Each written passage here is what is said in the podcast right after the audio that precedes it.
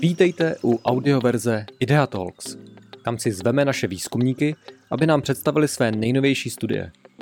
Pokud by vám chyběl pohled na grafy a tabulky, kterých jsou naše studie plné, přehrajte si Idea Talks s videem na YouTube. Odkaz najdete v popisku nebo na webu Idea.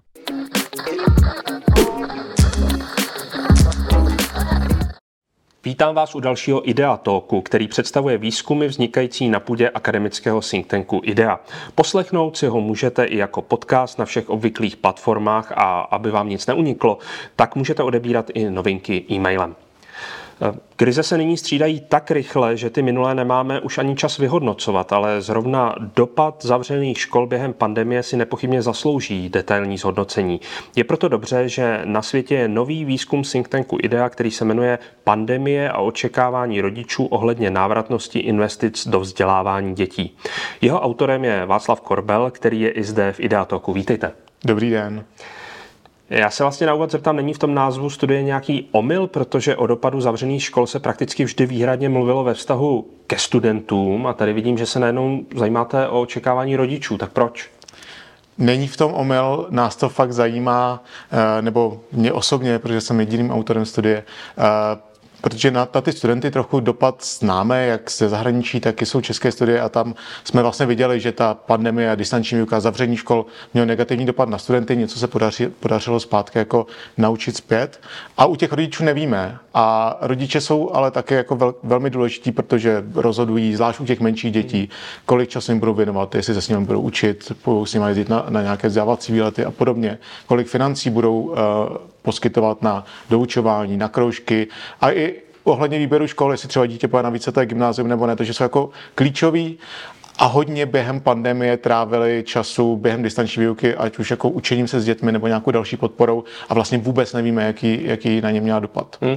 Jak jste vlastně na to šel? Mě napadá nějaký obyčejný dotazník, ale asi jste našel složitější metody. Je to vlastně je to dotazník, akorát ta metoda je trošku složitější. Uh, ono to bude znít tak trochu netradičně, ale vlastně ve čtyřech bodech během, během pandemie v Dubnu, v červnu, září 2020 a pak v dubnu 2021. To byl opravdu dotazník mezi online panelem rodičů, takže to byl reprezentativní vzorek rodičů, kde vlastně ty rodiče měli aspoň jedno dítě na základní škole a dostali takové čtyři hypotetické scénáře. Představte si rodinu, a teďka ta rodina se může rozhodnout, jestli bude věnovat svůj čas, jestli nula nebo pět hodin týdně na, na učení se s dětmi, jestli bude dávat nějaké peníze, třeba 0 až 500 korun každý týden. A pod těmi ty scénáře měli rodiče odhadovat, kolik si myslí, že to dítě bude v dospělosti, kdyby neexistovala inflace, tak kolik bude vydělávat. A když se vlastně jako, takže my, my jsme schop, nebo jsem schopný potom vidět, jestli si myslí, že jako když budu věnovat čas, nebo když budu věnovat finance, tak, tak to má nějaký vliv na, na to, jestli dítě vlastně ten, eh, ten žák bude vydělávat víc nebo nebude vydělávat víc, kde samozřejmě nejenom peníze jsou důležité, ale jsou hodně jako podstatné a jsou proxy pro spoustu dalších, dalších, dalších proměných. A tím, že to hlavně měříme během pandemie, tak je možné se dívat, jestli se ty názory rodičů a očekávání rodičů postupně mění nebo ne. Hmm. Tak se pojďme podívat eh, vlastně, jak to dopadlo.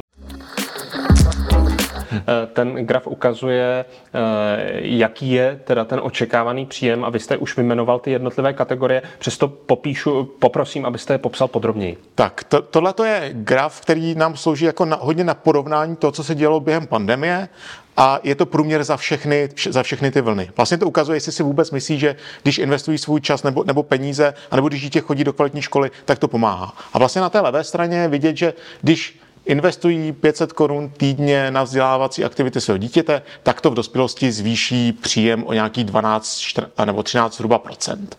Když investují čas, tak je to nějaký, dva, tak je to nějaký 12 procent, ale ty, ty, ty velikosti nejsou moc rozdílné. Když dítě chodí do kvalitní oproti nějaké podprůměrné škole, tak si myslí, že to zvýší eh, příjem o 7 procent. Tady je potom vidět ještě, jako když se ty eh, vstupy kombinují, takže když investují svůj čas a ještě dávají peníze, tak nejenom, že to je jako ty dva grafy, kdyby jsme sečetli, takže těch 12 plus 13% ale ještě to je něco navíc, že se to vlastně jako vzájemně posiluje. Takže tohle nám jako slouží, nebo mě to potom slouží pro porovnání toho, co se děje během pandemie, ale je vidět, že si aspoň před, před začátkem pandemie obecně si rodiče myslí, že ty stupy na jejich straně jsou hodně důležité a ta škola taky, ale možná, možná jako míň. Já jenom doplním, co si pamatuju z tehdejších politických debat, takže to nejsou nějaké nahodilé kategorie, ale skutečně ta politická debata o tom, jakým způsobem doručit těm eh, studentům nějaké dodatečné vzdělávání, aby nahradili ty covidové eh, roky, nebo jakým způsobem my jako rodiče jsme schopni nahradit při té distanci eh, tu školu a jak která škola je kvalitní či není kvalitní a překlopí se do toho onlineu, tak to všechno byly kategorie, které se horem dolem, ale bez jakýchkoliv dat eh, probíraly v té době. Přesně tak. Pět hodin týdně teda během, během eh, zavřených škol, tak to bylo úplně minimum. Většinou jsme viděli, že se rodiče věnovali klidně 20 hodin týdně, když to bylo fakt potřeba. Ale je to takový nějaký standard během, eh, během těch normálních dob. Podívejme se dál. Vy už jste to uh, anoncoval, že vlastně jste dokázal postihnout uh, ty naše měnící se preference nebo um, odhadování těch dopadů během té nekonečně dlouhé pandemie. A vidíme, že nějaké rozdíly tady jsou. Přesně, je to tak. Tady vlastně jsou tři uh, body, červen 2020, září 2020, duben 2021. Je to vždycky oproti tomu dubnu 2020, kdy vlastně pandemie ještě jako relativně začínala, byly školy zavřené jenom chvilku a je vidět, že eh, investice eh, finanční, časové a tak ta škola. A postupně ty investice časové i finanční se vlastně jako propadaly, že úplně jako jednoduše řečeno rodiče si začali méně myslet, že dokážou pomoct eh, v učení toho svého dítěte nebo jakéhokoliv dítěte.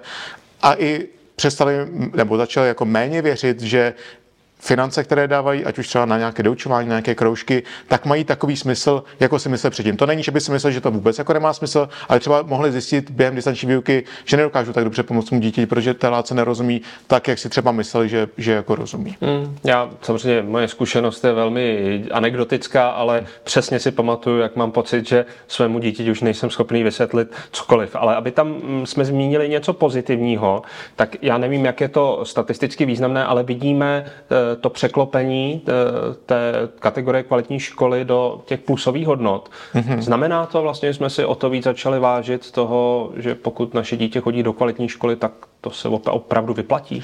Tady z toho grafu to vidět není. To je, to je jako relativně čistá nula.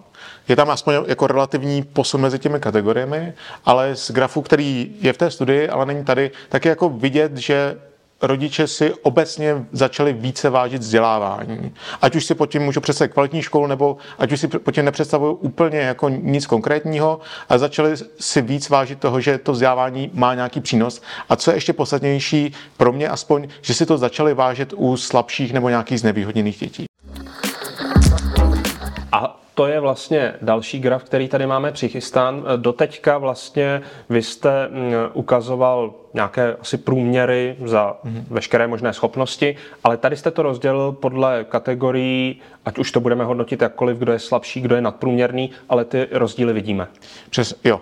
Tady je to rozdělené podle vzdělání rodiče, takže jedno je, co odpovídali rodiče, kteří ne, nemají vystudovanou vysokou školu a kteří mají vystudovanou vysokou školu a pro žáky, kteří jsou nějakým jako svými výsledky vzdělávacími slabší nebo nadprůměrní. A je vlastně vidět, že jediný, kde je vidět ten opravdu masivní propad, tak je to u slabších žáků a u rodičů bez vysoké školy. Jak to chápu já, že eh, rodiče, kteří třeba sami nemají vysokou školu a ještě jejich žáci mají problémy ve škole, tak zjistili, že opravdu jim velmi těžce dokáží třeba pomoct a ta škola je tam v tomhle, v tomhle ohledu nezastupitelná, takže poznali, že, eh, že tyhle ty děti potřebují daleko větší pomoc, že to třeba nezvládají eh, tak dobře v těch rodinách. Vždycky, když se bavíme o dopadu eh, covidu na vzdělávání, tak jenom vršíme ty negativa, kterých je určitě mm, drtivá většina. Přesto se chci zeptat, dá se z té studie i najít nějaké pozitivum, že jsme se třeba něco více naučili o tom systému, nebo více právě třeba chápeme problém slabších žáků v těch školních institucích? Možná to nejsou negativní nebo pozitivní, ale jedno je, že rodiče možná jako lépe poznali sami sebe, svoje schopnosti a vůbec, jak jsou schopni investovat svůj čas i peníze a jestli to má nějaký přínos. To už jenom samotné poznání, jaká je realita, mi přijde podstatné. Druhé, že, to, že jsme to poznali víc i u těch slabších žáků, že i ty rodiče eh, zjistili, že jim třeba nedokážou tak efektivně pomoct a je potřeba je víc podporovat a ukazuje se to i v těch dalších datech v té studii. A Třetí takový je, že vlastně často i poznali, že vůbec vzdělávání je důležité a, a že ta škola minimálně se ukázala, že, že je stejně důležitá. A to, co tam ještě možná není, hodně to souvisí s, eh, nebo co, co je v těch jiných grafech, že to souvisí s kvalitou distanční výuky. Že když ta kvalitní, eh, když ta distanční výuka nebyla třeba tak kvalitní, tak, tak, jako ty, tak se to jako, eh, ty očekávání hodně jako proměnila, spíš snížila. Když byla dobrá, tak si řekli ty rodiče, jo, tohle je super, ta škola fakt přináší těm dětem hodně. Hmm. Děkuji Václavu Korbelovi za shrnutí studie pandemie a očekávání rodičů ohledně návratnosti investic do vzdělávání dětí. Děkuji. A já už se těším na představení nějakého dalšího výzkumu v nějakém dalším Ideatoku. Děkujeme mnohokrát partnerům, bez kterých by naše studie nevznikly. Zejména pak Akademii věd České republiky a jejímu programu Strategie AV21. Děkujeme.